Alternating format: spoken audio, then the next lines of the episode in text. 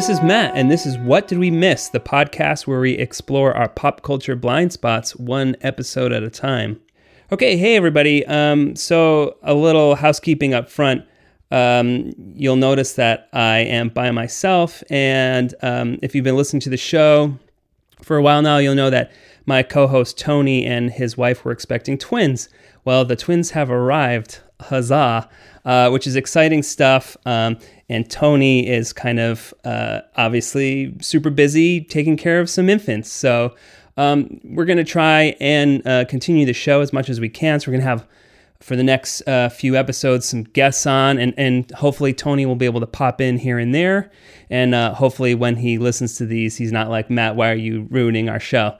Um, but anyway, um, so I'm joined uh, with a special guest today of the Bartholomew Town podcast, uh, Bill Bartholomew. Hey, thanks for having me, brother. Appreciate it, man. Yeah, no problem. Thanks for thanks for coming on. Um, we've we've known each other for quite a while. Shockingly, yeah. I mean, I've known of you even longer than we've n- known each other because of Hitler stole my potato gun and sort of like swimming in the pool of there. We both went I guess there was sort of this like parallel relationship between our high schools and the bands that kind of came out of our high schools. So, yeah, as a fan of that, and then eventually getting involved as a musician in that world that you were already occupying with great success. That's debatable. well, yeah, look out. I think the first time that we actually started to communicate was when uh, my second band without Andy, or that might be my third, or that's irrelevant. But another band I was in without Andy, uh, we were playing the URI coffee shop. Uh, they would do gigs like all the time, and uh, your band Acid Rain Revival uh, used we used to play together all the time. Uh, and then I believe we were introduced because we had mutual friends, and that's uh, former guests and future guests of our show, Chris Knott. Uh oh, look out. uh, he's actually coming on. He's going to be on the next episode, but I don't want to spoil anything. Getting ahead of myself. So uh, yeah. So and then you know because of Chris, I just think we were kind of in those same circles and playing gigs every once in a while together, and heading up to uh, Brooklyn when you were living there and living with Chris and and watching you gig there and all that stuff. Um, but it's funny because you know I've known you as this kind of working musician for uh, you know as long as I've known you. This guy that's always hustling uh, for the gig, uh, and I always admired that. Um, and then I don't know when it happened, but you kind of became the political guy. um, and and and I guess it's just you know with your podcast, uh, Bartholomew Town. Um, so w- why don't you uh, tell our listeners, you know, w- what the podcast is and you know what your, I don't know, your mission statement is. Well, number one, I guess, you know, for for sure, I agree that I was dead focused on music for really for a decade. I'd say I was to the point where that I, I was living in a pickle factory, which we turned into a venue, and and in Brooklyn and was just totally 100% dedicating myself to music but the result was somewhat unsatisfying because of the the odd jobs I'd be working and, and so on and so forth. And I felt like over the course of the decade that I was really just 100% in on music, I was getting less and less excited about music, writing shittier and shittier songs and having, you know, not not entirely, but just not feeling the same energy I felt when I was getting started. I guess that's kind of natural. Um, you know, I never really got to a point where I felt I felt like I was having great success with it. Although, you know, we had some some moments where there were, you know, a ton of adrenaline and excitement and and cool stuff happened for sure in that period. But I've always been um, a radio head, but a talk radio junkie. And really, about the time, one of the things that connected Chris Knott and I, for sure, back in like 2003, was we both loved this sports talk radio station, WEEI, which is based out of Boston. And at that point, I really started to feel like talk radio was very much aligned with music for me. The cadence, the content, just I I listened to it with the same interest, and it played a very similar role in my life as as a fan. Um, and again, not to not to say that I abandoned music. I mean, I literally just a few moments ago played a, a, a set of new originals on a on a live stream for PVD Live. Um, I'm and still in a band called Silver Teeth with my wife Gabriella. That is, you know, it's it's it, we're not particularly active at the moment, but it's still a thing. And I still consider myself a singer songwriter musician. You know, when I wake up in the morning, but we moved back from Brooklyn after I was there for a decade. We moved to Newport, Rhode Island in 2016. And I discovered WPRO, which is in Rhode Island. It's a talk radio station that is fairly unique around the country in that it's live local political talk from 5 a.m. to 9 p.m. And I just fell in love with the station. Now, it leans conservative, which for me was great because I started to call the station as William and Newport in 2016. And I would push back and get into these crazy debates. And all of a sudden, started after, I guess, you know, a few months of doing that, it's, it started to feel like, well, why don't, you know, why don't I try to find a way to express what I'm doing in these call ins um, instead of in a minute in some other format? And I, I wonder, should I go back to school and, and, you know, get into broadcasting from a production side and maybe try to get a job at Channel 10, you know, editing or something like that. And my wife, Gabriella, suggested, well, why don't you start a podcast? You know, why not? Um, and I, I didn't listen to a lot of podcasts or, or any really. I was still a talk radio junkie, but the the thought of of applying what I had approached, how I had approached music in a DIY, uh, you know, marrying some of the things that happen on the national stage with what you can make on your own. Um, you know that that sort of planted in my head, and I guess you know it, it kind of just happened. I in 2016, obviously Trump won, and I remember that next day waking up and feeling like, wow, you know, um, this is a moment to get involved. The day after Trump won, this is a moment to get involved in politics. And I didn't really want to do activism. I certainly didn't want to run for any office or anything. And it just kind of clicked where, all right, let's marry the creative production aspects of making music, writing songs with the content that I was trying to deliver as a talk radio caller with the um, urgency of the moment in the post Trump or, or the post Trump, unfortunately, the post Trump victory era in 2017, I wrote to Lieutenant Governor, Rhode Island Lieutenant Governor Dan McKee. I figure, all right, I'll start there. I mean, Lieutenant Governor, what does he do? And really, other than advocating for things, the Rhode Island Lieutenant Governor doesn't have a particularly big role. So I thought, all right, maybe I'll have a shot at having this guy on my podcast. And he said he would come on. And I spent another year as a caller to WPRO, now calling all five shows every day and really studying Rhode Island politics, the players, the people behind the scenes, the the media members, um, you know, everybody involved. And in early 2018, I was like, all right, I have enough. Let me write. I have enough background. Let me write to McKee, Lieutenant Governor McKee, and see if right after a year of of a year later, let's see if he'll actually come on the show. Still, that I now you know decided to do. And sure enough, he agreed to come on. And episode one was me having an hour and a half conversation with the lieutenant governor. And now I'm at episode 206.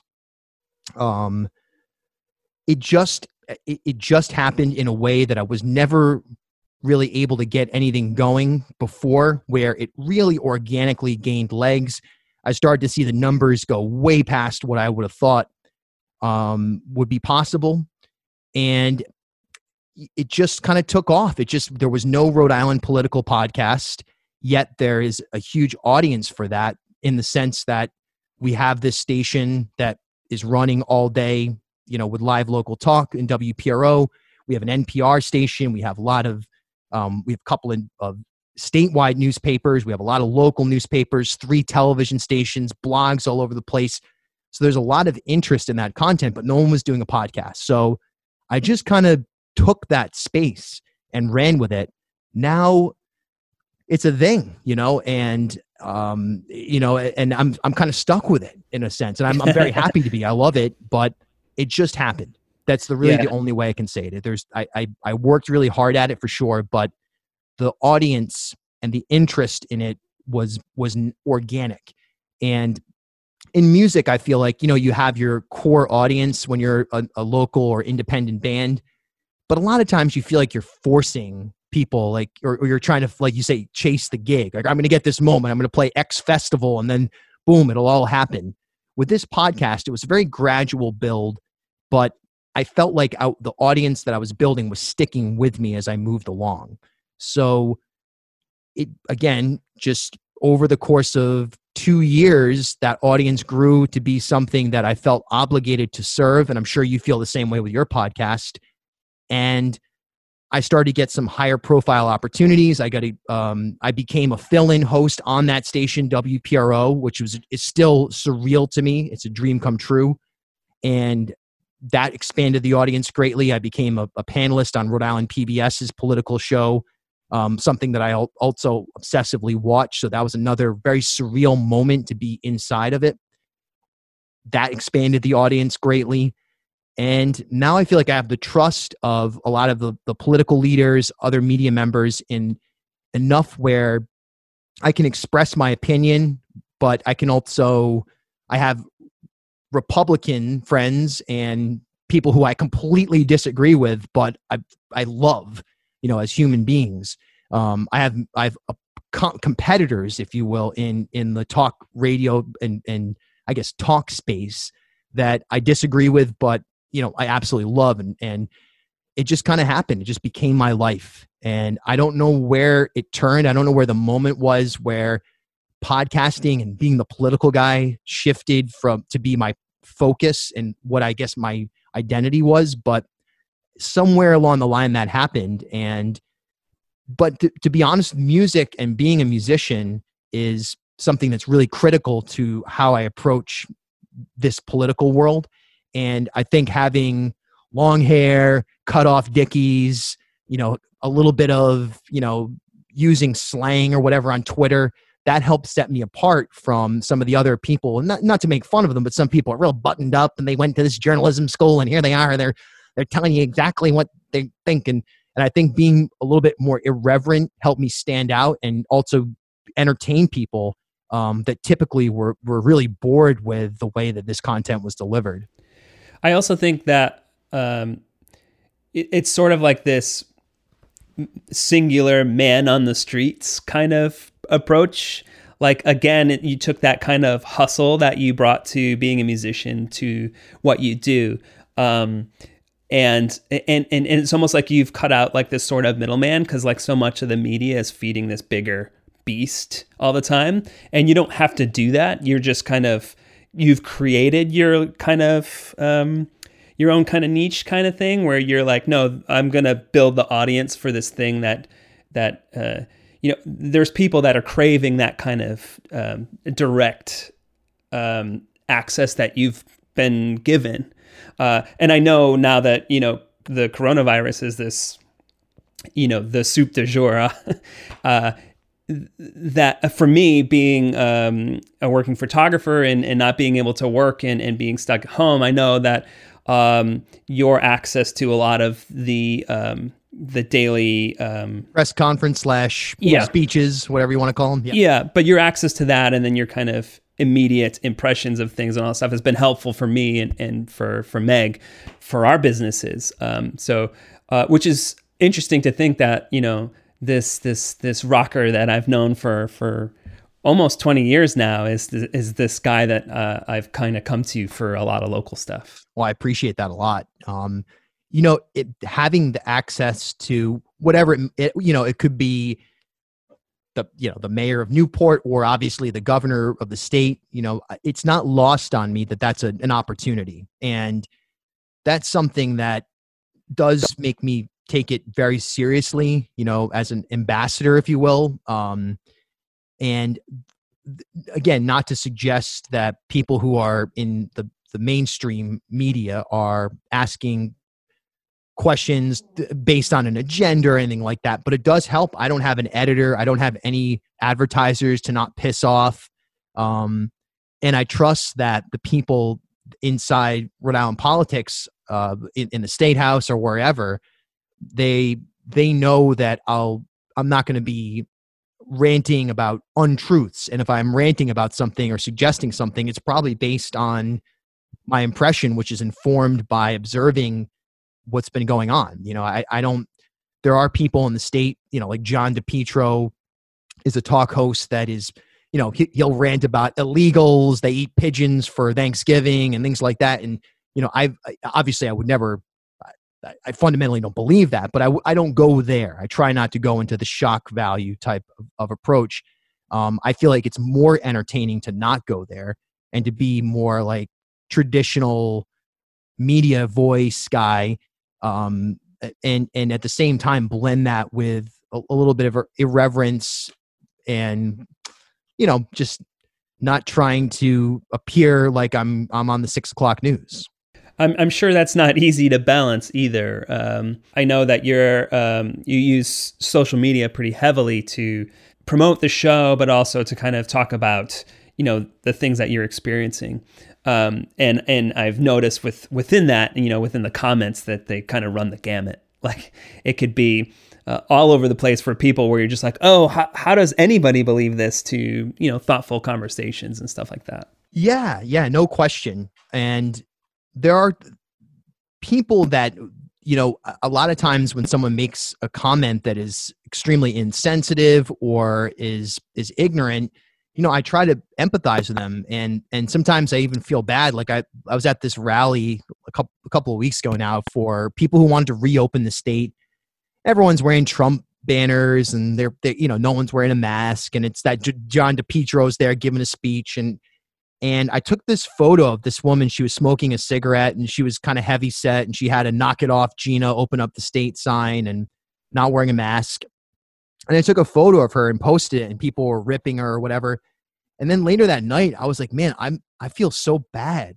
Um, because this person, I, I don't want to make fun of this person. This person obviously truly believes that the new world order or whatever is up against her business or her family's um, you know well-being and she's out there expressing it and so i've tried to not fight what i see as either hate or ignorance with with hate. And when i do i genuinely feel bad for for you know my conscience tells me man that's not the right direction to go. Um now at the same time you know and you may have experienced this as well when growing when trump won a lot of people were shocked. You know i wasn't at all. I was like oh yeah, that's those are the guys who threw the dodgeball in my face in sixth grade gym class. Like in rural, it's not exclusively rural, but in rural America, there is this um, strain of feeling overlooked or feeling, you know, no exposure to anybody other than white middle class people. And I think that that dialogue spawned Trump and it's very real and and so i almost feel bad for a lot of these people that comment on my my posts and and i try to reason with them and say hey look you know i'm just telling you you know if the doctor says if if the the state department of health says you should wear a mask when you're out in public i'm not i don't care. I'm not a mask i'm not like a mm-hmm. mask advocate in general but i'll follow that expertise. And it exposes there's just this this great distaste for expertise by a certain segment of the population. And a lot of those people, frankly, were the same folks that were bullies, you know, basketball players, you know, et cetera, in, in my high school. And that not entirely, but there's a lot of overlap there. Um, so it is hard to not push back and say, you know, hey, you guys are a bunch of freaking idiots. Um, and I have to bite my tongue a lot. Um, but I try to have that empathy and remember, look, these guys probably grew up in Hopkinton. You know, they've been working as a laying as, asphalt or whatever job in Hopkinton. You know, to them, Westerly is the big city, and they have no ability to really understand the plight that somebody in Central Falls might be having right now. So, you know, I try to apply that. Sometimes I, I end up going going off, and I've been going off a little bit more lately on some people, but it's hard. That is the hardest part about this whole thing. I can imagine too, like, um, and not that I directly deal with um, people that I fundamentally disagree with uh, on a consistent basis, but I think when you see so much misinformation um, being shared, uh, and and then things, um, you know, coming into contact with people who believe things that are fundamentally hurting other people. And so it's hard to be like, oh, I need to be compassionate because they're misinformed. Um, not necessarily like, well, what you believe is hurting people, so therefore I need to shut you out, uh, which is a really, really difficult thing to do. Um, and I've I've noticed that too with you know, with some friends and family members, and it's just I can't. I I just don't engage necessarily. Like it's just kind of okay, and then I go and I vent to friends or something like that, and um, or or or Meg or or something, and uh, but it can feel overwhelming. Uh, so uh, I admire uh, your approach. It's really also there's a part of me that I feel like when you look at somebody that is so angry with the world. You know, I remember, look, there are things that make me angry still, and and sometimes there uh, obviously there are, but things that perpetual anger that I have, frustration that I have that I have to deal with, and you know, I just feel like these people haven't dealt with it. You know, and that's and they probably think the same thing of me. Like i'm sure that there are people who think look at this clown. You know who does he think he is? You know what i mean? How what is he doing? You know he has no business you know giving an opinion about any of this stuff what have you accomplished in in the medical space or in in the legal space or whatever my thought is that with reflection and like i think like i said at the top of the conversation here i decided to do the podcast in 2000 in early 2017 and then prepared for a year before I ever recorded an episode. So I think my frustration is with people who don't take the time to research a balanced perspective and then come back. You know, there are people that I just fundamentally disagree with. Like Matt Allen is a radio host and a podcast host here in in Rhode Island that there are things that this guy and I just totally disagree with. Like he he he cannot understand why I would be reporting that people in Narragansett moved parking barricades and went to the beach this past weekend. He's like, "You're I'm going to change that. You should change the name of your podcast to Karen Town. You know, you're what do you? You're a rat." And it's like, Matt, I'm not. The point is to say, hey, look, people in Narragansett are, are doing this while in Central Falls, 30% of the population has tested positive for COVID 19. You know, like 25 minutes away. You know, to me, that's disrespectful. To him, it's disrespectful for me to call out the people in Narragansett, and we'll probably never agree. At the same time, I love the guy. He's a good-hearted person. I mean, I've I've seen him one-on-one with kids, or you know, I've I've heard him cry on air about things. You know, so he's a he's a good person, but we just disagree about what is right and wrong in some cases. So it's important to remember that, and I'm, I learn that a little bit every day um, on Facebook with some of these comments that these maniacs leave. well, um, so you're here on our show, and um, we talk about pop culture, and and we like to fill in pop culture blind spots. So we're gonna do something a little different um, today, uh, and instead of doing a deep dive on something, uh, we're actually going to talk a little more broadly about um, some local stuff. Um, and everything we've covered on the show is, uh, you know, th- we've covered stuff throughout the world. We've covered German silent films and um, stuff from the states, obviously, and we have uh, we've done some kung fu and whatnot, but we've really never done anything local. Um, so, for the purpose of this episode. Uh, we're going to kind of have a conversation and you're going to fill me in on some local podcast and music uh, and talk radio stuff and things that really I don't know too too much about. Uh, and and you know we used to play music together all the time, but I'm pretty much I'm pretty out of the loop when it comes to local music now. Uh, I just play for myself in in my little studio. You got that keyboard rig there. We got a Rhodes, and what's that yeah, on top? That's a Rhodes. Oh, that that is uh it's a realistic uh it was made by moog for um radio shack so he designed it as like a consumer moog uh so not a lot of people know that it's like a moog but it's polyphonic so it's it's really cool it's really weird um yeah you can't see over here but i just got an electronic drum set and i'm pretty jazzed i've been playing it every day So you're it's an actual you're manipulating it with sticks. yeah yeah yeah You know what's interesting is you you as an artist were very inspiring to me as a singing drummer. You know that's that's something that both Chris Knott and I that that um, when we started our band Commas, he and I traded off. He would play drums on my songs and I would play drums on his, and, and then but we would sing harmonies together. And singing lead vocals and playing drums is something that is so difficult. I've never really had the guts to go all in on that, and it's something I'd love to do sometime. I mean, I, I, I mean, what what is that like? I mean, I know. I I think uh you know at the time like when my first band Hitler Stole My Potato we had a singer and then when he left the band uh and and me and Chris Chilton we decided to continue the band uh and we got some some replacements.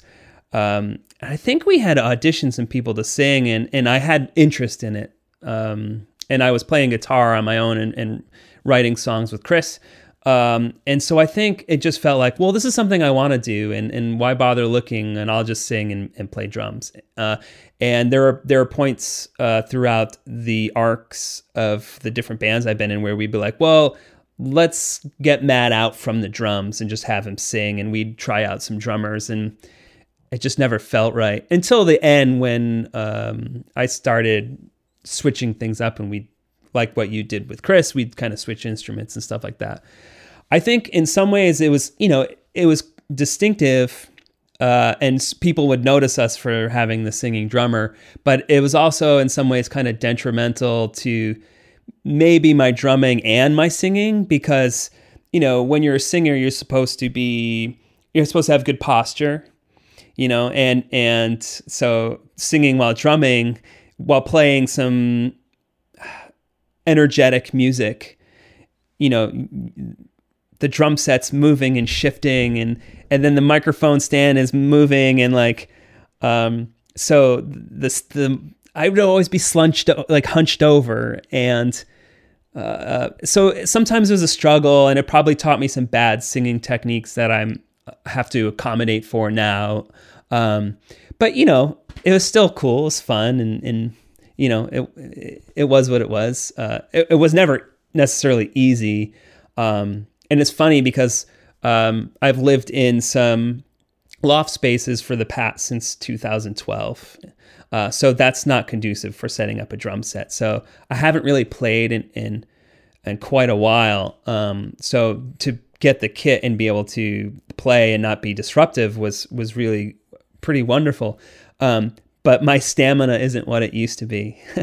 so I've been going down for now that I'm haven't been working and in between you know, uh, trying to maintain our home uh, and corresponding with clients um, and keeping up with back end stuff, I come down and try and play for like an hour a day to build up my stamina again and stuff. Um, so it's fun, yeah, uh, yeah. So let's let's get into it. So uh, local music, what what's going on? Fill me in. so Providence, when I first when, when when we first moved back here, there was this big folk scene. Indie folk was was all the rage, and Providence had a pretty notable indie folk scene. You know, this band, the Low Anthem, was here.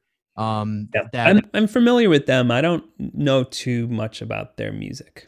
yeah, they they arguably made their best music in like the the aughts, and then kind of shifted into a more experimental mode. But they they were involved in the Columbus Theater reopening, and that became this hub.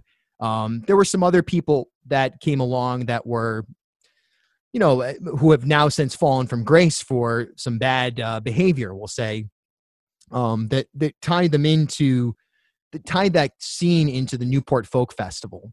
Um, and to me, that was the heart of Providence when in like the 2012 through probably 2018 moment. Um, this indie folk sound that wasn't really what what I'd ever done. You know, I felt I never felt like purely tied into that. This borrowed from a little bit of like a traditional sound mixed with you know kind of the stomp folk thing, uh, a lot of beards and fancy felt hats. You know, a, a lot of uniformity. Um, and that as that's fallen out of flavor and and the attention has sort of shifted away from that in the last few years i have found that providence right now is in this really and, and rhode island at large providence newport south county is in this really fascinating moment of there is no singular sound that is dominating the scene. You know at one point it was lightning bolt and black dice arab on radar slash chinese stars. That was daughters. That yeah that sure. The 2000s uh, early 2000s and i think then it went to the indie folk sound in that period sage francis and b. Dolan and the strange famous hip hop scene really emerged as well on a national level. But now we have a moment where there's not one particular sonic palette that describes the scene. It's more about just original interesting music um, which I think is extremely exciting. And it reminds me of playing at the 193 degree coffee house at URI back in the early 2000s, where you'd have a band like Can't Face the Falling mixed, which was sort of, what not sort of, was a, a, a female in, uh, emo band um, mixed with Acid Rain Revival, which was kind of this goofy, you know, rock outfit mixed with Without Andy, which was like a, a, eventually moving towards this Radiohead infused, a little bit of emo, a little a lot of indie rock elements, almost like a cursive vibe at times. Um, and we could play a show together and then have some singer songwriter open up, like have Chris Knott uh, with the big lie, his singer songwriter act, and we could have a really eclectic sound. Uh, pardon me, an eclectic night. I think we're heading there now, and we may be in this moment again and probably the most interesting record that's that's out there right now is is the new music from Nova One, which is Roz Raskin from Roz and the Rice Cakes. Roz and the Rice Cakes. Really sophisticated indie music that is it's almost like 50s like a mix of 50s pop in in there too. Big time. Just good songwriting. And unfortunately this new music is coming out in the midst of corona and I'm not sure what the numbers are, but I would be willing to bet that people who are putting out new music now are not having a ton of success um, because of the inundation of content on you know everybody's grandma's doing a live stream now on facebook yeah. so it's difficult to stick out in a way um, so it really is a blind spot even locally that there's this great record that's out there nova one um, like you say 50s pop mi- mixed with the Big Nice studio sound. Big Nice is Brad Krieger, uh, this beautiful studio up in the woods in Lincoln, and he's got a sound. He's producing. It's a DIY sound, but he went to audio engineering school. He's from Boston. Well, he's from Rhode Island, but he lives in Boston. So it's this marriage of, um, you know, this DIY reverb soaked, cool, weird instruments but well produced, well thought out Pro Tools tracks. So it's not just garage sounding. To me, that is sort of the epicenter of music right now in the Ocean State. Um, good songwriting. And it's fascinating that it, it, hasn't blown up more around here. It, it's actually kind of discouraging that it's not as popular. And I think it will, and with time, get to a point where more people are talking about this music um, outside of the music inside baseball crowd. But do you think that's part partly because we're just digesting music in different ways now?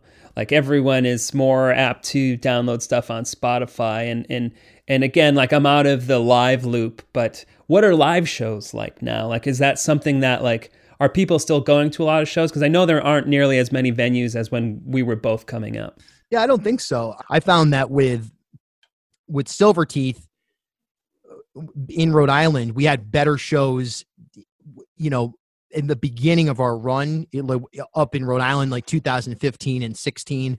And by last year, I felt like there was shows we'd go watch, shows we'd play, less new faces, less younger faces, you know. And I went into Guitar Center like a couple months ago and bought this new drum machine and you know i that you know freaking guitar center but you know i went in there and there's no kids playing Crazy Train. You know, That's a double-edged sword, though, because,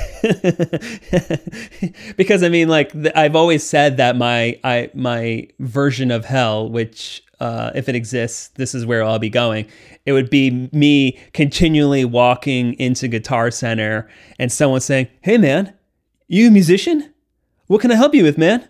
Oh, that's awesome, man. Right? Okay, cool." And then there's like 50 million people playing competing Metallica riffs and and three drummers playing at the same time and that's that's my perception of hell.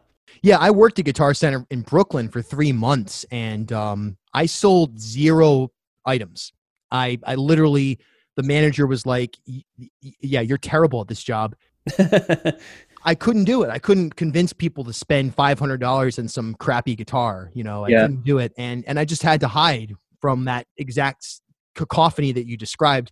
In fact if i hear a band that sucks um, you know, it reminds me of Guitar Center. That's like the first thing I think of is, wow, you know, you guys need to, you know, it, it, it, that sucks because of a lack of care for the audience. You know what I mean? They're just when you just go for it. And but but I think shows in Rhode Island, it seems like you know I've I've seen some great shows at the Columbus Theater that have national acts, people who are this kid Charley Crockett.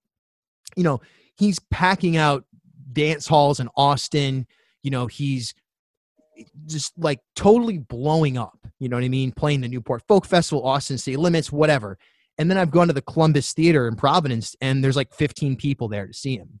So that's it, it may be a, a Rhode Island thing where shows are, and it was a Brooklyn thing as well, but where shows are less important to people to consume music or to get an experience. I think social media gives people, especially Instagram, it gives you that connection. And then everyone is probably more focused on singles and songs that a Spotify playlist versus building a relationship with an artist so that the set list or the variation from night to night matters. But I think shows in general have been in decline. Now, there's still some amazing moments, but that's just my perception as as a listener, even more so than an artist, that there's just less interest in the live show experience than there was for the previous 60 years of Western pop music. Yeah. Uh, um, yeah, it's tricky. We, we did an episode um, a, uh, a few months back on um, the best music of the 2010s. Uh, and what we did is I went uh, to a bunch of different music websites um, took all their best of the decade lists and did like a cumulative total, and we that came with our top five. And it was the type of stuff that you don't typically see in clubs, and um, it's stuff that's critically acclaimed, but also relatively popular. So you have, you know, Beyonce and and Kanye and and Kendrick Lamar and Frank Ocean and stuff like that is is um, really successful, and and those people are also playing big big shows. Um, but I can imagine too that um, a lot of younger kids are trying to emulate something like that, and that's not something that you're necessarily booking as much shows. Again, that could be my limited perception of at least Rhode Island's local music and stuff like that. Um, there could be lots of little mini Frank Oceans uh, playing all the shows around here, but um, that's not something that you at least like growing up, uh, the indie scene was a vastly different beast than what it is now. No question. The VFW shows, you know, the, the, the Kent County YMCA getting banned from renting certain places. Obviously, the living room here, those were, frankly, the station as well. You know, those were, and the Met, Century Lounge, you know, those were critical places to be you know that's where that's where I wanted to be. You know, on I, I look forward to being in there. That was yeah. a safe space to be in. Every weekend. Every week, like literally, yeah. that's that was the spot. I don't think that that is there, and, and at least from my perspective, you know, and I kind of alluded to this as well, where like my podcast has organically grown. Where yes, I'm pushing it. I'm a I'm a self promoter. I put posters up the same way. I'm I'm doing making stickers. All those tricks of the DIY music circuit. But the response is there because now people can just say, oh, good, my phone, I'll put it, great, done. It's on my phone. I'll listen once in a while. I'll listen every time, whatever. The show still requires you to turn up and put in time that's not on demand. You know, you can't pause it and come back later. And I've listened to some of your episodes, and I can't, remember which show it was, but you had said you, um, you I wish I remember off the top of my head because now this is dumb. But you had mentioned a series that you had, maybe it was Mad Men, that you'd listened to or you hadn't watched in, in years, and then went back to it. Um, you know, you were able to finish. Right now, I'm watching The Sopranos. I I I can't say that I've made it past a few episodes in the 2010s, but now here I am back in it, found the space, found the time. You can't do that with a live show. And I wonder if that's the main factor in why places like Dusk and the skew around, you know, the smaller Providence venues, yeah, they have their audience, they have their core base, they have some big shows, but it's not like every weekend you turn up, regardless of who's playing, you get that 150, 250 um, pool of people who are just live show junkies mixed with people who are extremely curious about seeing that partic- particular band on that that weekend. I think that it's it's a little bit more now of people who are from the old school or people who are genuinely enthralled with the, the idea of their friends are playing a show of any kind and they'll go once you know and then it, it doesn't build like a snowball effect in the same way it used to it could also be too that with the accessibility of equipment and recording gear like um, i have like a little recording box here which was really only 250 bucks and it's way better than anything i used to use when i was younger and re- doing demos and recording things but you can also you have GarageBand on your phone. So I think what's happening too is that more and more people are crafting things, and there's more. Um, you know, the SoundCloud artist is is a thing, and so there are more and more people that are recording more and maybe not performing as much, especially if you're doing something that's more R&B or electronic based. And that stuff is going to live online where you like you said you can come back to it and um, treat it like an album. And people are constantly putting up new stuff on SoundCloud. And there are a lot of artists up and coming artists that get their start on SoundCloud. Someone just discovers them and it snowballs from there as opposed to like a live setting. I don't know how that translates to to making it a profession. Uh, but uh, I'm assuming it's still it's still getting people to listen to your music though. Yeah, definitely. I remember probably 2005 I'm guessing without Andy had an opportunity some studio was going out of business and you were in there for like a month or something like that. Is that is that accurate? So, sorta, yeah. So I I actually interned at the studio. So I had worked there um, on and off um, in different capacities for maybe about a year. And this was called Sound Station 7. And this was off of Federal Ave. And it was an old um, fire station.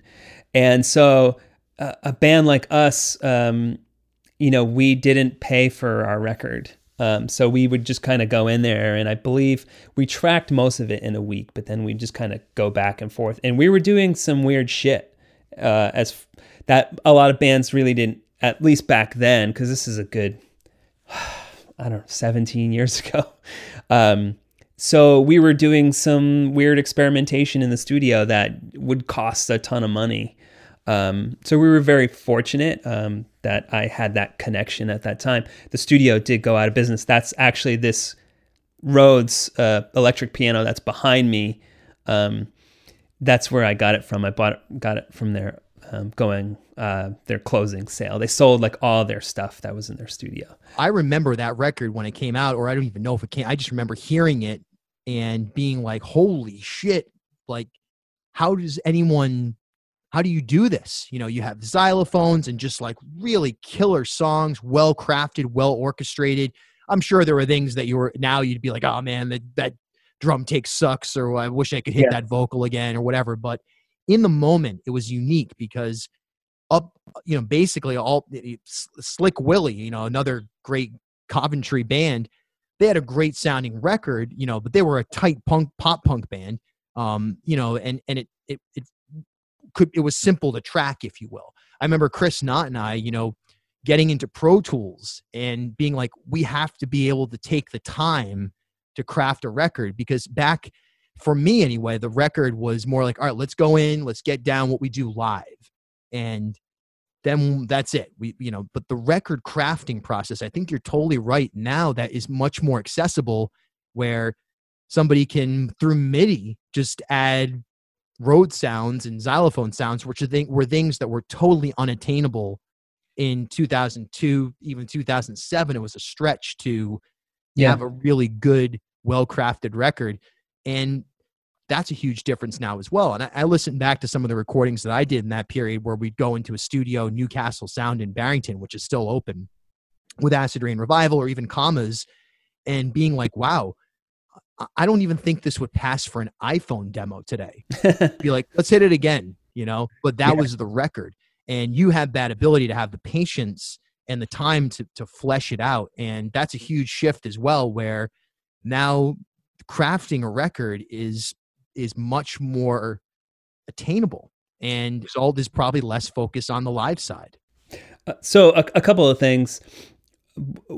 When so my band without andy um, towards the tail end when we were playing gigs we brought so much gear because uh, we were doing all these elaborate arrangements. So i would bring this giant electric piano and it's it's massive. It's like Pink Floyd brought that on tour, um, and I'd bring that, and we'd have um, acoustic guitar and electric guitar, and the electric piano had its own pedal board. My acoustic had its own pedal board, so we had so much gear. Now, the last batch of songs that I recorded, I got most of the synthesizer songs sounds from my phone.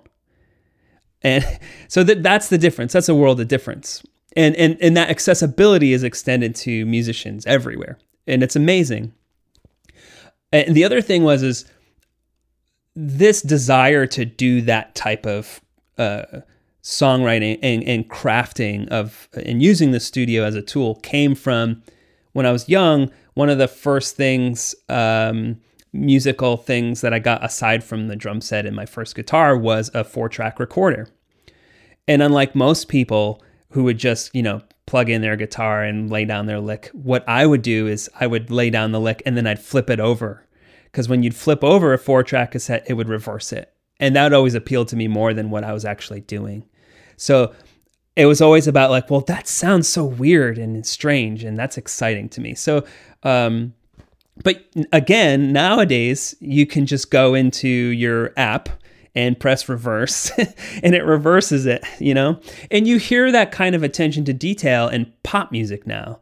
And like when we were younger, um, a lot of pop music was disposable and fluffy. Uh, and some of that's been reassessed now, but you, you, listen to something like Billie Eilish now, and there's like so much attention to detail in in in how they approach their songs. And there's reverse stuff and there's interesting layering of synthesizers and vocals and and things that we were doing in our little indie rock bands. And now that's kind of gone to the pop music side thing. And you're talking about that earlier about how the local scene with Rhode Island is all it's not one thing. And I think that's that's everywhere now. And that's exciting in in a lot of ways. Cuz I know being when I was young it was always like it was like the schoolyard is like no we're the alternative kids. No we're the hip hop kids. We're like the country kid you know? And a lot of that stuff everything's blending now. And even um, when you go to the folk festival the newport folk festival like folk like what does that even mean anymore? Like there's so many full bands there and stuff that really skirts the line and things that you're like how can anyone perceive of this as remotely folk but okay, you know, how is that folk or the, these these garage bands? They're they're not, you know, but the brand yeah. has expanded um, far beyond what our conventional thought of that would be, you know, and yeah, yeah, it's very true. I I can certainly say being in Brooklyn at, in in there were two distinct phases. One of them I'd call like the animal collective period or the national period, and there was a lot of diversity of sound but there was a very similar aesthetic to the music. The second period would be, I guess, what I call the beach fossils period, which is like 2012 on. And the bands Real Estate, Beach Fossils, DIIV, Heavenly Beat, I mean, you name it. They they dinosaur feathers, they sound the same. Um, you know, they have a very similar sound, but the, what sets them apart is the attention to detail and how they make the record. Like you alluded to with the all right, what what type of layering is happening what type of reverbs is happening. Um you know yes the template is is some soft guy singing like this and doing heroin you know but it's it's it's a different set of detail orientation. And uh and hopefully we're heading to a period now where the marriage of those two philosophies is there where bands artists their unique sounding and their recording methods are unique. And the re- the result is that diversity that we're alluding to here i i guess.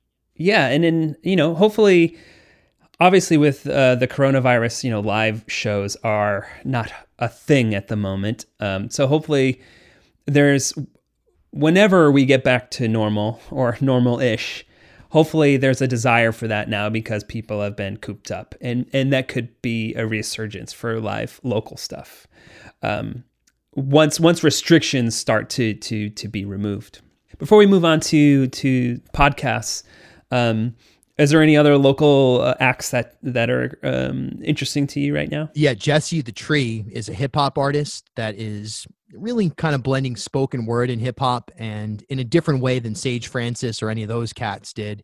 And uh, I, I love him as a person. He's he's really intuitive, and his sound is a perfect example of like just getting a beat off of YouTube and just riffing. You know, and um, but in a way that is original.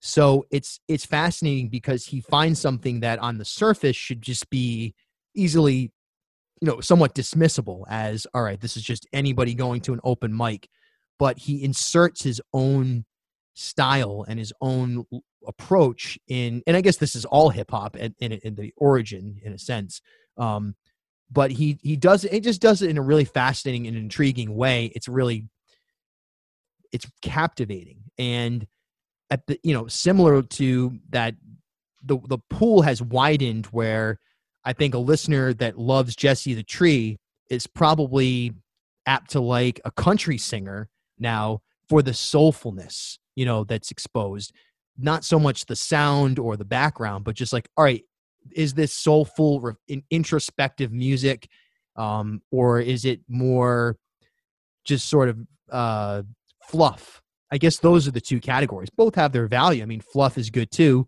and for it's bubble gum or whatever, it serves a purpose. But that's something that I find fascinating is that, and, and I saw a little bit of this in Brooklyn with this with some people that were part of this Brooklyn wildlife crew of hip hop that was more political and more a lot of acoustic guitars involved and things like that. Then, uh, you know, then other hip hop I had been exposed to, even indie hip hop. But I feel like there's this new marriage where, like I said, literally country, hip hop, 50s pop with Roz and what she's doing, um, aggressive uh, punk.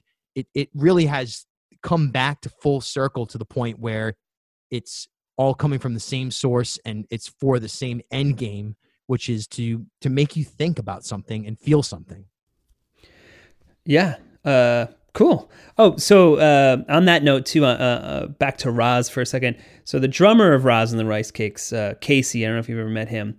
Um, a couple, Casey with a couple of his coworkers at uh, Bolt Coffee have a coffee themed doom metal band that I'd like to mention called Burr. So Burr is uh, uh, as like a, a, coffee bean related tool thingy and i'm butchering it i'm sure if they were listening they'd be like we hate you. But um bolt they tipped the bolt cart over on your podcast so yeah.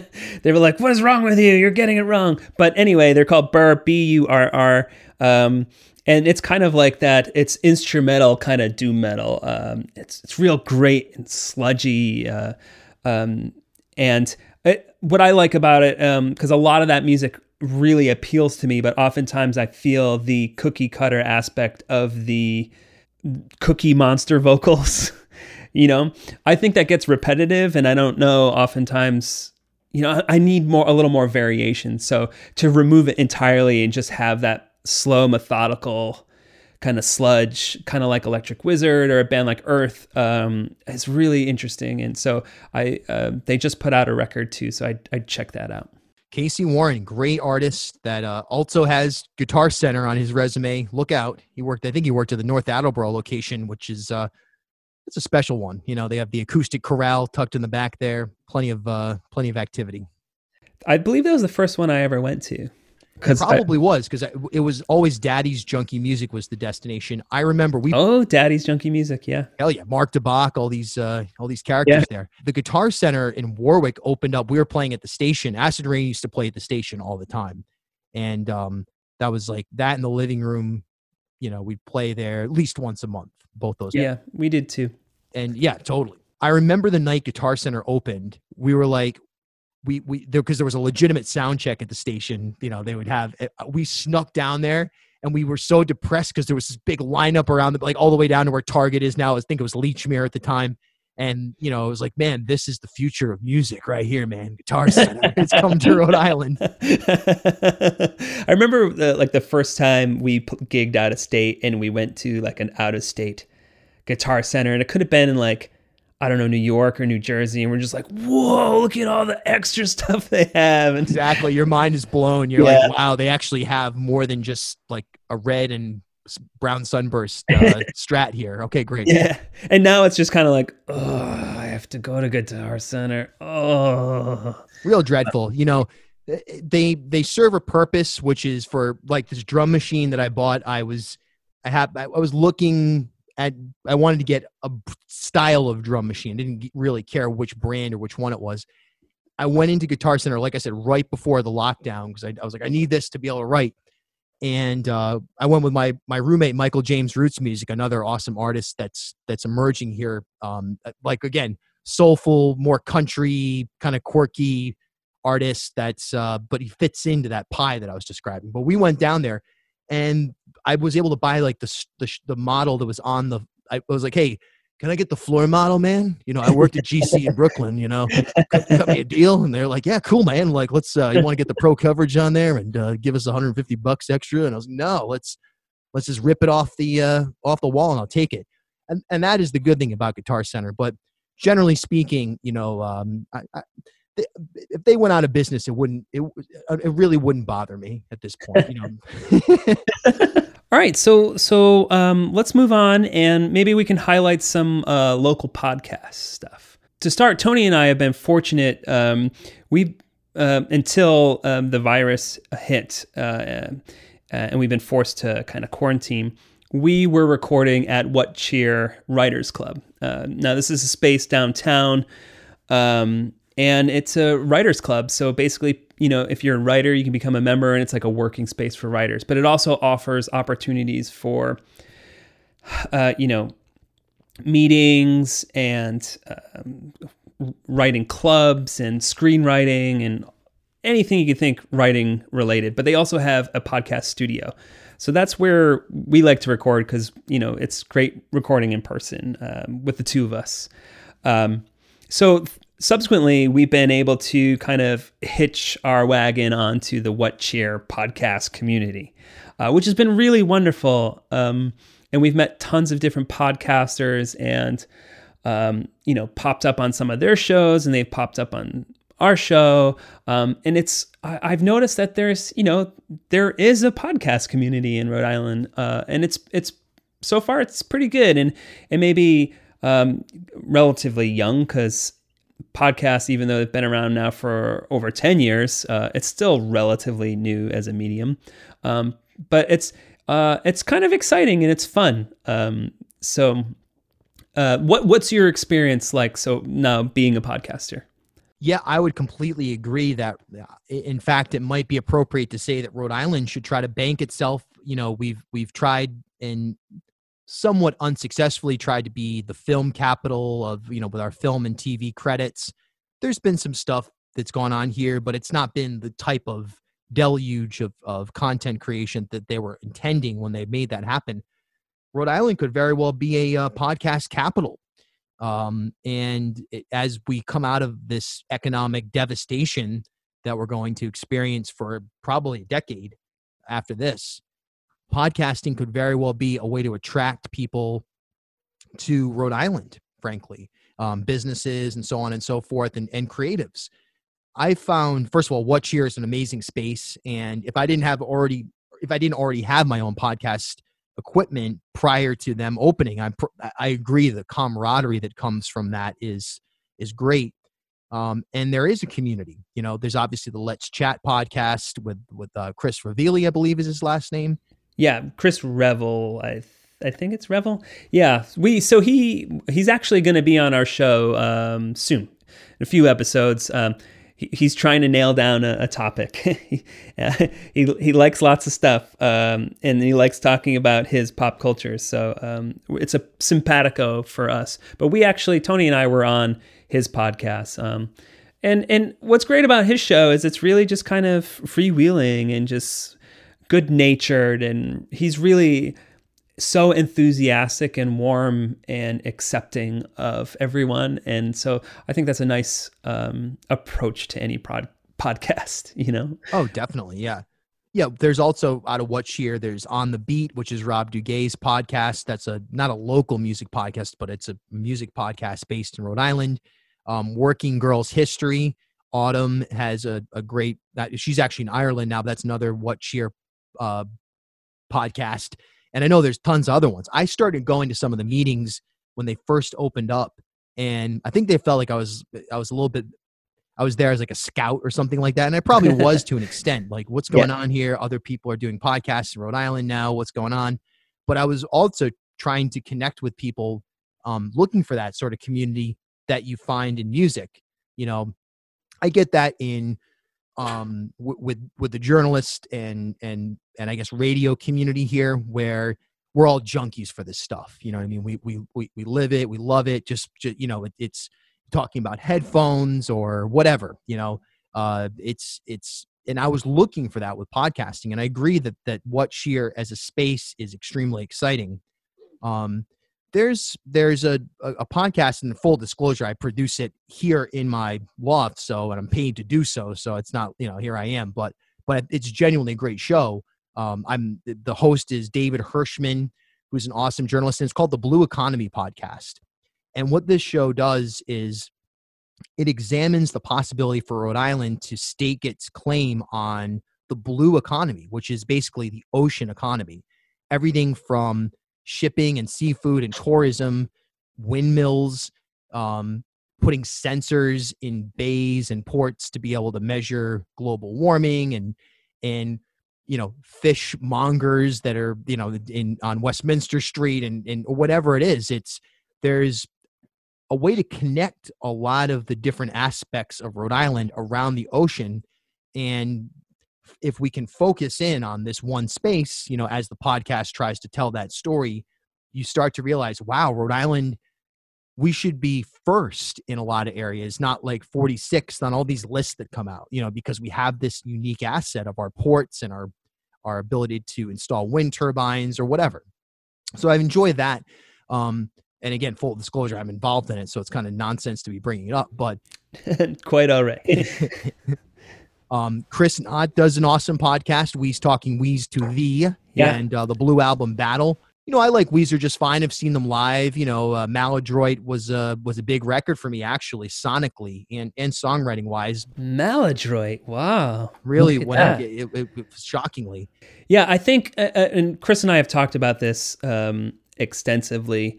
Um, but what appeals to me about it is when they really get into the nitty gritty of the craftsmanship of the songs. Now, you, you know, so We's Talking We's to the we've mentioned on our show because Chris has been on our show uh, for our fish episode. Uh, he was our, our, our fish guru. Um, but his, his, I guess, sister podcast or, or their offspring of We's Talking We's to the is Blue Album Battle, where they're um, taking Weezer's The Blue Album and they, they kind of pit it head to head against, you know, other seminal 90s bands. Um, they've done episodes on REM's Automatic for the People. Uh, they did um, Phish's, uh, was it Billy Breathes? Um, and they have Fiona Apple's When the Pawn uh, coming out soon. Uh, and then they, you know, they they they have like this these series of of matches where they pit them against each other. And and it's great in the granular when they're really getting into the weeds about um, chord progressions and and and um, harmonies and and um, recordings and all those things. So it's a it's a really fun podcast, uh, even if you're not a Weezer fan, because I've I've mentioned Weezer in the past uh, this podcast to lots of people, uh, and they always kind of Weezer what and it's amazing how much depth they've managed to to to wring out of uh, Weezer. No doubt about it. Yeah, I totally agree.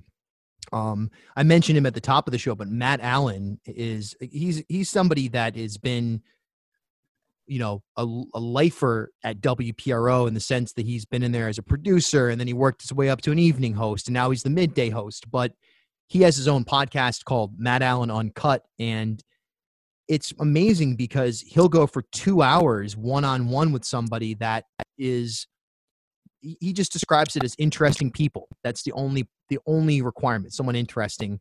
And again wringing out so much out of somebody who you know is probably going into the interview expecting for like a 15 minute conversation and all of a sudden you're learning about you know decisions that that subject made in like seventh grade or whatever and how it affected the rest of their life um, it's been really inspiring to me. I mean, to have uh, somebody who is is a talk host who is really based on opinion and, and kind of quick bites, if you will, going long distance and slowing it down and and and ringing out again um, what should be a dry topic and making it compelling. You know, so that's something that I really enjoy and I feel is overlooked by and large when when people mention podcasts in Rhode Island, they they they tend to overlook him. I think it's because people think of him as a fairly right leaning talk host, but in the context of podcasting, it's just here's a professional broadcaster, really not a political moment,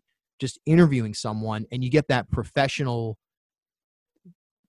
I guess the nuances of a professional interviewer mixed with the long form, you don't know what's going to happen. So I really enjoy that that show. Um, there's also and and look, I'm not a big fan of NPR in general. I I probably listened to an hour of NPR in the last two years. Um, but there's a great podcast that came out of there, the Rhode Island NPR called Mosaic, which focuses on stories of immigrants in Rhode Island, immigrant communities, immigrants that you know it, it, again it zeroes in it's really really interesting stuff and it's super overlooked i'm not sure that it's it, I've never really seen it on any list, um, but it's produced by Rhode Island Public Radio. Um, but it doesn't air on the radio. It's I mean it's an actual podcast. So again, you get that element of professionalism, quote unquote, which is different. You know, not to say that what, what you or I do is unprofessional, but I think it it I like the fact that we come from an indie background. And your podcast sounds great, you know, and there's no question about it. But when you have the bumper music and this and that and the other, it's interesting to hear that side of it as well and what money can do to a podcast without it sucking, you know, without it sucking the life out of it. Um, so I enjoy that. I think one thing that I've noticed now is I've seen people attempting to do podcasts in the crisis here. They get one or two episodes in and then they disappear. And a lot you know you see these ads for you know get anchor get some app and you don't even have to buy a mic. All you have to do is start your podcast tonight. You can have you can be famous with your podcast. And it's becoming more and more like music in my opinion in the sense that it's fucking hard. And people are starting to realize that yes it's fun um, and it may not be hard like this conversation isn't hard that we're having but everything leading up to it everything after it everything about promoting um, that is really difficult. And getting people to want to tune in on a regular basis is extremely difficult. So it's been fascinating to watch how many people have come out. All right, here I am. You know, I'm not going to name names here, but, you know, here's my podcast. And boom, you know, they just disappear. They fizzle out after two or three episodes. And it highlights those shows that have made it to episode 10 or 20 or 100 or whatever it is.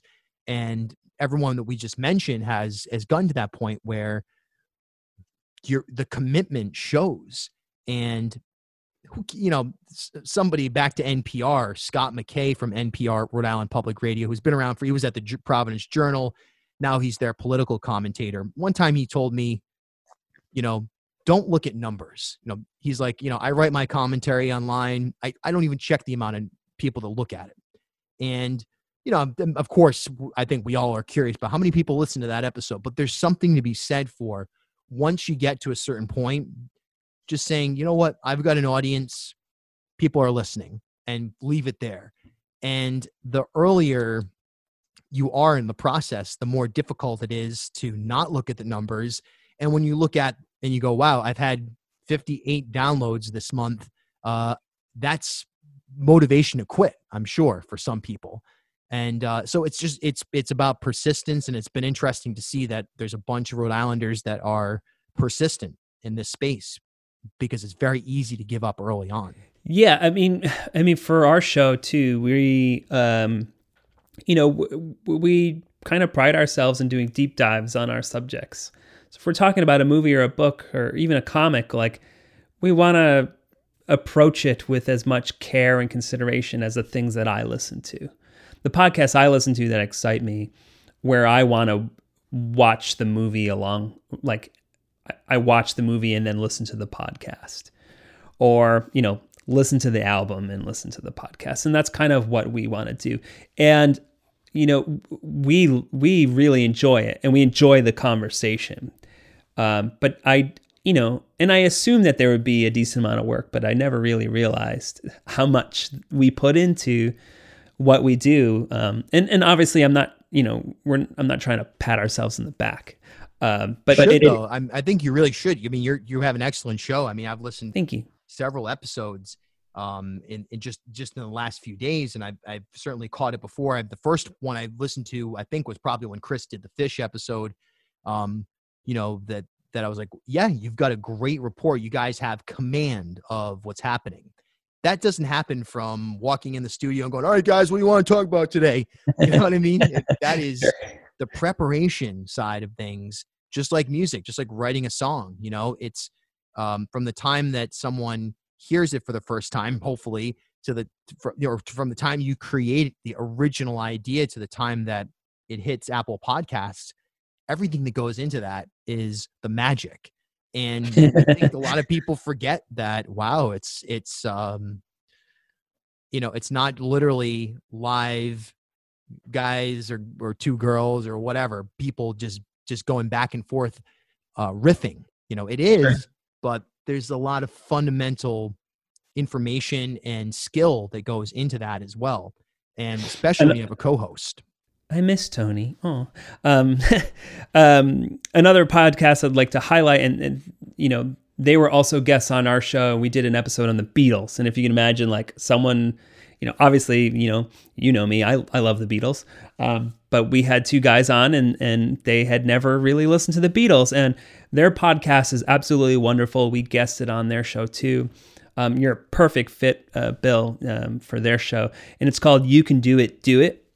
Um, and uh, it's Steve and JP, and they interview people that have tried something new, uh, and how that maybe kind of changed their lives. Um, they do a lot of local businesses. Um, they interviewed us as podcasters, like you know, you're you're relatively new to the podcast uh, business, and what's that like trying this new thing? Um, and so they've done, you know, uh, the people that run the Nitro um, coffee cart, um, the the fancy bagel place uh, that's over um, off of Rebel. Yeah, um, you know, um, so it runs the gamut, um, but really thoughtful questions um, and, and and great voices, great podcast voices. So I would, you know, they've been on our show, so again, maybe that's a little cheating too, but uh, they're you know, that's a it's a wonderful podcast, um, local podcast. Yeah, there's another great local podcast. It's it the name is it, they've been around forever. Um, uh, well, two actually that come to mind. One is Wicked Roadie, which is with Mary Larson and Ben DeCastro. Ben's someone who I, I I absolutely love, and he's made he's had a huge impact on my quote unquote career um, in media. He's he's a he's a tremendous talent, multi talent. He's one of those people where you know you hear him on like he's on he'll do a, something on Channel Ten. he'll do he'll fill in on Cat Country in the morning. You know, he just he's kind of mul- he's the Paw Sox announcer. You know what I mean? All he has all these roles. Um, but he and, and Mary Larson, they do a great job of just highlighting what's going on in the state. Yeah, it's a little bit. It's probably it skews more towards like a forty-five year old audience, but they do a great job, and they've been doing it for years. And same with Chuck and Brad, the Chuck and Brad podcast they do a great job. They've been around since like 2009 and they do live events at the Comedy Connection. Mm-hmm. They get cool guests and they work super hard on the show. And it, it, it's we were guests. Oh, were you? Oh, there you yeah, go. Yeah, yeah, yeah, me, yeah. they were on our show too. Um, I uh, was unavailable for that episode, but that's pretty fun. They uh, Tony and Chuck and Brad talked about um, the Roger Corman Fantastic Four movie, which was never officially released. You can only see a bootleg of it, and it's, I mean, it's it's like it's it's really low budget garbage. Um, but uh, if you if you're never heard of it, then check out that episode with them. But we were on their show and we talked about uh, Parasite, um, the movie Parasite that uh, won uh, Best Picture this past year. So, which feels like a lifetime ago at this point. it's crazy, yeah. It's been like 90 days or whatever since this all really started to unfold and it does i mean yeah it's it's it's mind numbing to think about you know what life was like before. I mean it, it it really is shocking that in in just two and a half three months the routines that we're in can change so much that all of a sudden we're like oh yeah you know hosting an open mic in newport. Like will i ever do that again? Like an open mic how how disgusting from a virus transmission standpoint is that? 20 people sharing a mic, sharing a pen. You know, I had someone from Navigant Credit Union on yesterday. What a what a guest! I mean, you know, it could could be a snoozer for some people. It was actually compelling to me, but I was like, "What are you guys going to do about the pen on the chain at the bank?" And she was like, "Oh yeah, that's gone. you know, that's not that's not there anymore. I, that's got to go. Just some, all the details that are going to be erased from society when we return um, it's going to look a lot different. It's going to be less human contact, and that's scary. That's a really scary thing. Before we started recording, you said you were doing like a, a, a kind of like a live stream of, of some performance. So, uh, is that something you're seeing more and more of? Yeah, too much. I think. I, I think there's there the the inundation occurred where it it got to the point where probably people are less enthralled by the thought of oh my friend's going live you know, now now it's so frequent that it's uh, it's difficult. But what I was just on is was PVD Live, which is this girl Chrissy Stewart, woman Chrissy Stewart, I should say. Um, she's our age, so she can go either way. All right, but uh, you know, and she does this Thursday night show where she gets like five or six artists, has like a, a cash app donation type thing, and uses her platform to present people. You know, you just basically perform on her her channel um, for you do four songs. That I really liked because I I know that I'm reaching some people that are that are my friends that are watching or whatever. Maybe somebody came over from from the Bartholomew Town world, but playing to other people's audiences that I think is the value of live streaming. Um, when you just do it on like I've done a few just on Facebook, it's you can see the drop off over time. You know, the first time I did it, it was like holy, you know, like 500 something people. And then all of a sudden you're seeing like cumulatively got into the thousand plus range. And I'm like, whoa, man, who needs anything else? This is all, I'll just do this. Now you're seeing it. You're like, oh, there's seven people watching right now. Okay, cool, man. Yeah, big shot here. You know, because people scroll through and they go, whatever. My friend Dave Flamon does uh, every Tuesday night. He does Tuesdays tunes. He's had a similar experience, although it's great and it's now more of just like a gathering of our friends watching him play. At the beginning, he was getting much bigger numbers. And I think it's just a product of people are bored with sitting in front of Facebook watching things live unless it's something new. Yeah, I mean, with as far as the the the Zoom kind of things, uh, Zoom live things are going. There's also all these kind of like table reads for TV shows and whatnot, and popping up and I just I just watched the Community one the other day, the TV show Community, which I really love. Um, so it's been really interesting, and a lot of people doing live performances. But even on something like the late night shows, um, they're all having live musical performances. And what's fascinating for me is watching people where you could tell it's an actual live performance and other ones where you're just like there's no microphone there and you're not going to get that your voice to sound like that with no microphone that close. So this was a pre-recorded thing and, and you're just kind of lip syncing or something like that. So it's been interesting to kind of see that. It's uh, it's kind of funny. Definitely. Willie nelson had on 420 he had uh, his festival luck reunion was canceled so they did a live stream there. It was amazing. Like it was actually i was actually like so compelled and like like just filled with emotion watching this thing because it was just so beautiful how you know one intimate it was but two how much how many technical issues occurred how raw it was going from artist to artist the problems that they had people playing songs together and the and the delay making it sound like garbage but the vibe continuing. And they did a great job of overlaying some pre-recorded skits and commercials that and then coming back to the live angle even there there were only like 6000 people watching live at any given point in time and you're like this is willie nelson. This is amazing. This is the best thing that i've, I've seen in the entire crisis. Um, but i think there's a lot of people who are once it once they tune in the the people are conditioned to such high quality content now that when they see willie nelson behind a table with no mic just kind of playing playing a song with his son and you know the camera's a little the phone's just a little crooked and there's a zoom delay skype kind of sound or whatever it is there. Some people turn that off because they're like wow this sucks. But to me that drew me in and, it was so compelling. I was like man we're all the, the playing field is leveled where everybody's on the same page here. We have this app that is that seems to be kind of the, the the new portal with Zoom and and obviously Facebook Live and so on and so forth. And it's an equalizer, you know. But the broad audience now, I think, is getting bored with it. And I would, I mean, it, it, may come back too, but um, I bet we had a moment in time where live streaming, and I'm not talking about like on Twitch where people are live streaming video games or some of the YouTube shows. Those will always be there. I mean, the people who started live streaming at the beginning of the coronavirus lockdown and and are now continuing to do so. I think that period's coming to an end.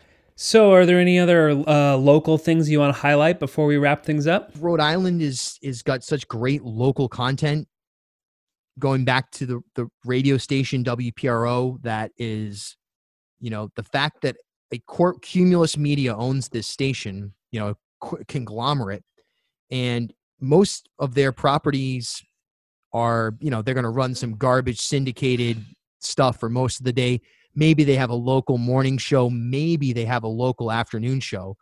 But the fact that there's a profitable entity that's running Rhode Island stuff from 5 a.m. to 9 p.m. and then on the weekends running stuff as well, that shows that in that space there's a tremendous audience, you know? And, uh, you know, I have lost a lot of interest in things outside of Rhode Island, you know, be, since I've been back because musically, um, news wise, general content wise, I'm I, there's so much going on here that that is genuinely interesting. I'm not like a real big cheerleader for the state. Like I'm not like, oh yeah, everybody should move here or something like that. I mean, there's a lot of problems here. You know, it's really divided um, it's almost like two different states in the sense of like the rural portion and and the urban core and not a lot of empathy between the two sectors. Um, you know there's a lot of nonsense with housing and rentals and it's tough to live here and buy it i mean i'd love to buy a place in south county and move back to the turtles and the freaking birds and and where i grew up. Um, that's that's a stretch right now from for me at, at best case scenario even if i were offered a, a gig that was full time at one of the places that I that I'm a freelancer at. So but at the same time there's something here that is really compelling our food um and you know i think you can enjoy rhode island content without having to think of yourself as a local yokel because there's national and global grade stuff here and there's a hyper local audience that really wants to consume it. That's that's terrific. That was really nicely put Um, so so where can our listeners find you? ripodcast.com. That's where that's the, the easiest way to, to find my show. Um, or Bartholomew Town on Apple, wherever you're listening right now, I suppose. Um, Apple or uh, Spotify, whatever. Um, Instagram, Facebook, Twitter, at Bill Bartholomew. Um, Instagram also Bartholomew Town Podcast. And then uh, on Rhode Island PBS every couple of weeks on Friday night on a lively experiment. And once the lockdown is over, right now the station is shut down and and there's no fill-in host happening at WPRO. But once once the lockdown is over, I'll be back on the radio at 6:30 a.m. and 99.7 FM WPRO, um, probably a couple times a month, taking calls. So keep an ear out. Terrific. Thanks. Thanks for coming on the show. It's, this is this is great. So Matt, what are you talking about next time? It's funny you ask because uh, we've mentioned him already, but Christopher Knott is going to be uh, our, our first returning guest, and we're going to be talking about Jurassic Park. Holy most! I got some Jurassic Park action figures over here. Chris Chris has never seen Jurassic Park. Come on. Never seen it. Isn't that weird? I feel like he'd be the one that would have like the mosquito inside, like the fossilized mosquito net necklace Nope. from day one. Never seen it. So we're gonna we're gonna break it down. It's a movie that I have fond memories of from my youth, uh, but becoming an adult and becoming obsessed with Steven Spielberg, I kind of rated it as a second tier Spielberg as an adult, while still appreciating it. So uh, we're gonna get into it, and, and hopefully that should be a, a real. Knowing Chris, it'll be a lively conversation. It shall be. It, it's just like a tier above Congo. You know what I mean? awesome. Thanks again, Bill. Yeah, Matt. Thanks so much. I'll send this over to you. Awesome. All right. Talk to you soon. Thanks for listening to What Did We Miss? You can follow us on Twitter, Instagram, and Facebook at What Did We Miss, and you can find previous episodes on Apple Podcasts, Spotify, Stitcher, and Google Play. And thanks as always to the What Cheer Writers Club in downtown Providence for hosting us. You can follow them on Instagram and Twitter at What Cheer Club, and you can get more information about what they do on their website at whatsyourclub.org.